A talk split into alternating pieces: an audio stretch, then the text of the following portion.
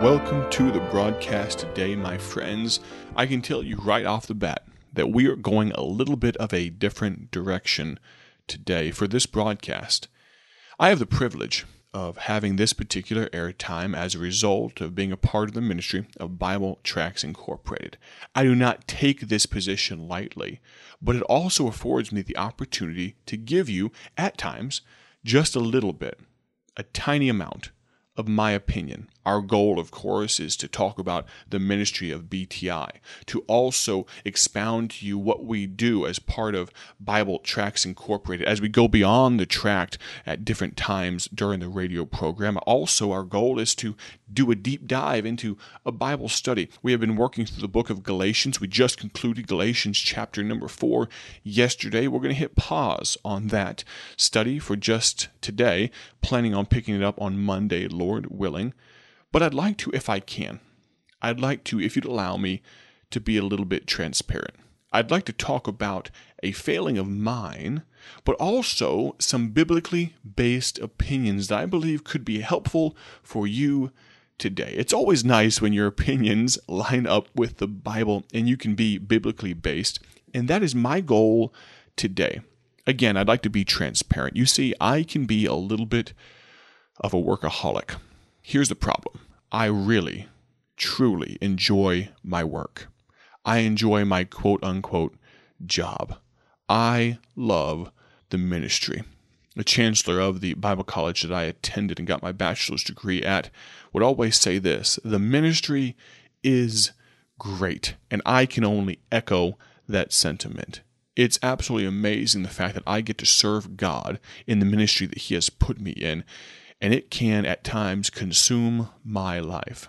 Here's the issue there are things that are more important than ministry. You may say, What? How could you say such a thing? We should be serving God 24 7. We should not sleep. We should have all night prayer meetings every night of the week. But those things are not realistic. You see, God has given us families, God has given us friends. God has given us avenues of really ministry that do not actually involve the place that you work at. I hope you, friend, I hope you enjoy your job. I'm hard pressed to think of a job that I detested going to, that I did not want to be a part of. But I can very safely say that the position that I hold now as the director of Bible Tracts Incorporated is most certainly not one of those. I look forward with anticipation to walking through the doors of our ministry and to dive into what God has for us each and every day. But here's the problem it can get hard to shut off, it can get hard to know when to hit the pause button. You see, friend, our family must take precedence over ministry. In the litany of priorities that you and I should have, there needs to come a time for rest and relaxation. That's the thought today. I recall that my dad, who very similarly, and even to a more severe degree at times, had an exceptional work ethic. And please understand, I'm not patting myself on the back for having some amazing work ethic. I just enjoy what I do. It really I don't it does not feel like work to me. My dad though had the great ability to power through even when he did not like what he was doing. He worked hard. And I believe uh, my goal, my prayer is that that rubbed off on me a little bit and that I could be just a quarter or half the man that my father was. I would be very proud to be able to say that if that is true. But you see, I enjoy my work, and because of that, I can be a little bit of a workaholic. And I do not put the emphasis on rest and relaxation as I should, and as a result, that can hurt my family. And today, I'm actually recording on a day off. Maybe you say, hold on, if it's a day off, you shouldn't be recording. You should be with your family. But I believe today was a good day to record. And here's why. Because on this day, of all days, when normally I would be working, I'm specifically taking time with my family to rest and relax. You know what? I, right now, currently, at this present moment, I don't feel like I need to rest and relax. I feel like I need to be answering emails. I feel like I need to be making phone calls. I feel like I need to record another week of broadcasts. I think there are more tracts that need to be written, more tracts that need to be printed. I want to work, work, work. But that's not the time for right now. That's not the action that I need to be taking right now. My family needs me. And so, therefore, at the conclusion of this broadcast, I'll be putting down the microphone. I'll be walking away from my phone, maybe putting it on silent, and I'll be spending the rest of my day with my family to rest and relax. Can I tell you, friend? That idea of rest and relaxation is a biblical concept. You are not less spiritual because you take a day off. You're not more spiritual because you take a day off either. But can I tell you this? There does come a time, the place when you should follow the Lord's leading in this area. Let's look at an example. Let's go to the book of Mark. Mark chapter number six. I want to back up this thought of rest and relaxation with Scripture. We just have a few points for you today. I know this is a completely different subject. I know this is a completely different avenue and idea than we normally take on this broadcast, but I b- believe it might just be an encouragement to somebody out there who is tired of the day to day grind and just needs to come away for just a little while. Mark chapter number 6 and verse number 30 says this And the apostles gathered themselves together unto Jesus and told him all things, both what they had done and what they had taught. Let's pause there for just a moment. The apostles got together with Jesus and told him all these things. What did they tell Jesus? They told him about how they had been busy, about how they had been working. And what was Jesus' response? Continue reading. And he, meaning Jesus, said unto them, Come ye yourselves apart into a desert place, and rest a while. For there were many coming and going, and they had no leisure so much as to eat. They couldn't even take a moment and grab a bite to eat. And they departed into a desert place by ship privately. Now, of course, we can get into the context and we realize that they actually were not able to rest because people saw them leave and wanted to follow them and wanted the ministry of Jesus to be a blessing to them. But I do believe if we just take a snapshot of just these few verses, I don't believe we're taking them out of a context because Jesus did say, Come apart, rest a while. Here's what I'd like to point out to us today for these next few moments. I know we did not highlight a tract. I know I didn't tell you about how you could donate to our ministry. I know I didn't tell you anything about our ministry today, but I'd like to take these next few moments of radio airtime when I have unadulterated access to the inside of your ear to tell you this. There comes a time, there may come a place when you need to push the pause button and you need to rest. You need to relax. This is hard news for me to take because I don't like it. But for those of you out there that are a little bit similar to me, if you need to hear this today, I hope it's a blessing. What does the Bible teach us about rest and relaxation? Well, God, Jesus, puts an emphasis on rest.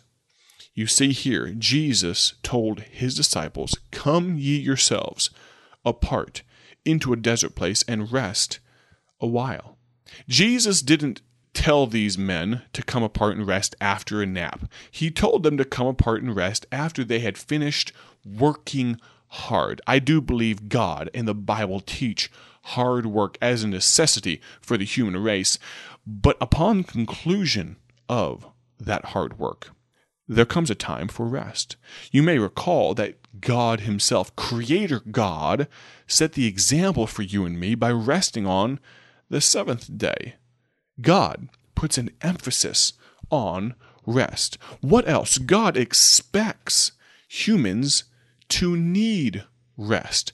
Did you know that it is few and far between the type of crazy people that only need to sleep for an hour or two a night? Most of us, 90 something percent of us, are not like that. Can I tell you, me, as the director of Bible Tracts Inc., as much as I would love to have the ability to sleep for three or four hours a night and get up refreshed, that doesn't work for me. I am a solid eight hours a night guy on most nights. That's my goal. I try, I often fail. I don't usually succeed, but I try to go to bed at a decent hour because I normally wake up fairly early. And you know what? You know why that is? Because I need rest. Did you know that God expects, He knows that you need rest as well? He expects humans like you and me to need rest. Remember Jesus? I preach a message titled, You Don't Need to Worry When He Has a Pillow.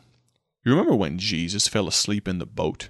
Do you know that God, in human form, 100% God, 100% man, that human part of him needed rest sometimes? God knows. He puts an emphasis on rest, but he also expects us to rest. Can I also say this, though? As I mentioned, the ministry is great. God's employment is the best job in all the world. You may say, I work as a plumber. I work as a mechanic. I don't actually work for God. You couldn't be further from the truth, my friend.